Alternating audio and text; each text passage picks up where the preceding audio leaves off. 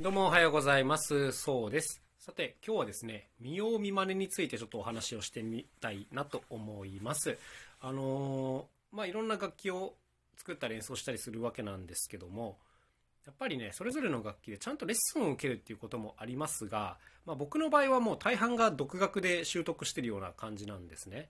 うん、これねちょっと難しいところだなと思います。なんか一般的にはねどう考えてもレッスンを受けた方が上達が早いんで、あのそうした方が効率がいいのは分かっているんですけども、まあ、僕の場合ですね結構もう表現したいものが決まっていて、あのそれができれば OK っていう感じなんですね。だからこれがその一般的な楽器プレイヤーと結構違うところなんですけども、まあ、とことん追い詰めるみたいなことはあんまりしないんですよ。自分がなんかこのフレーズとかね、この人みたいなこの感じっていうのができればそれでゴールっていうのがはっきり明確にあるので、なんていうんですかね、基礎練習とか一切すっ飛ばしてそっちばっかりやってるみたいなこともね、あのちょいちょいあるんですよね。はい。でまあ結局自分にはこう独学の方がまあ合ってるというか向いてるなということでいろいろやってるんですけども、まあこの見よう見まねにもねやっぱねいくつかねポイントがあるなっていうところをね感じるわけですね。で今なんかは僕あのディジュリドゥという楽器をやってるんですね。ブーというのがあるんですけど。あのこれもね今探せば YouTube とかでいくらでもね情報が出てきます。あの親切な方がですね音の出し方からこういろんなテクニックを教えてくれて、練習方法とかね、はい、あのそれぞれのモデルごとの音の違いとかもこんなのまですごく丁寧に作ってくれていて、まあ、僕はやっぱそういうのを見るわけですよ。でいろんな知識を仕入れるわけですけど、まあ、結局ですね問題はあの僕そういう市販のディジュリドゥを使ってるんじゃなくて、まずそもそも自分で作った変な形のディジュリドゥを使ってるので、あのまずそもそも前提が違ってきちゃうっていうのがあったりします。はいあのなんか肩にかけてこうハンズフリーで演奏するタイプのやつを作ったんですけども、あの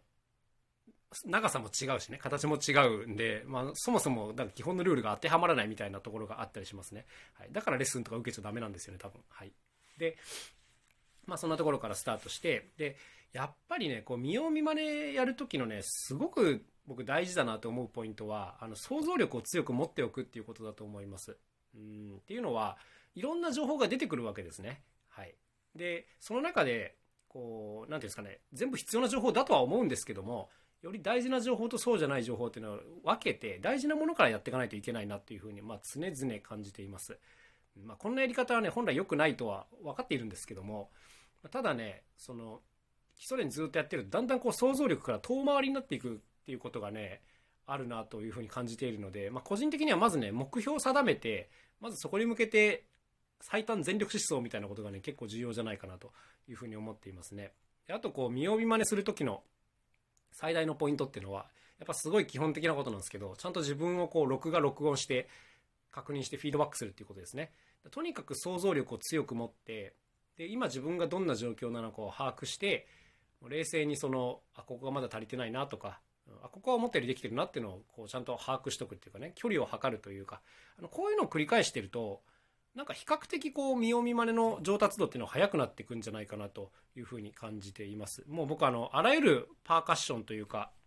あの民族楽器みたいなものを触ることも多いんですけども、こういうのってそもそもあの先生がいないことも多くて、動画いっぽんでやるしかないみたいな、あのお手本にしてやるしかないみたいな状況も結構あるんですね。はい、でこういう時ってのは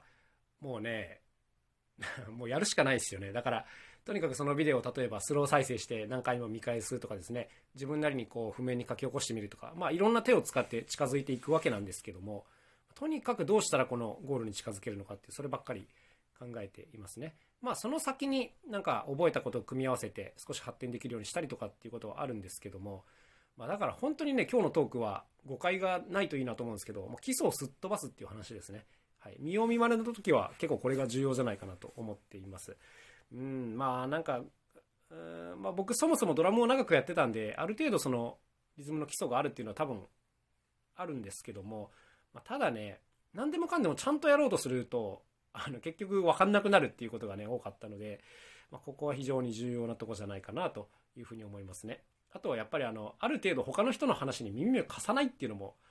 大事かなと思いますね。その情報の取捨選択ともちょっとつながってくるんですけども、一般的に言われてるいいことと自分にとってのいいことっていうのはね大体ずれてる場合が多いので、うんなんか何が自分にとって本当に大事なのかをね常にこう探さなきゃいけないなっていうふうには思っています。まあ、そのためにはある程度人の意見を無視するっていうねこういう場面も出てくるので、うんなんかそうですね、ああ分かりましたと言いながら腹の中ではやりませんみたいなこういうことになるんですけど、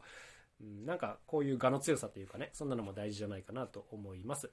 はい、ということで、まあ見よう見まねも悪くないよっていう話を今日はねしたかったんですね。っていうか結局自分で考えて自分でいいと思ったものを選んでいくしかないっていう話ですね。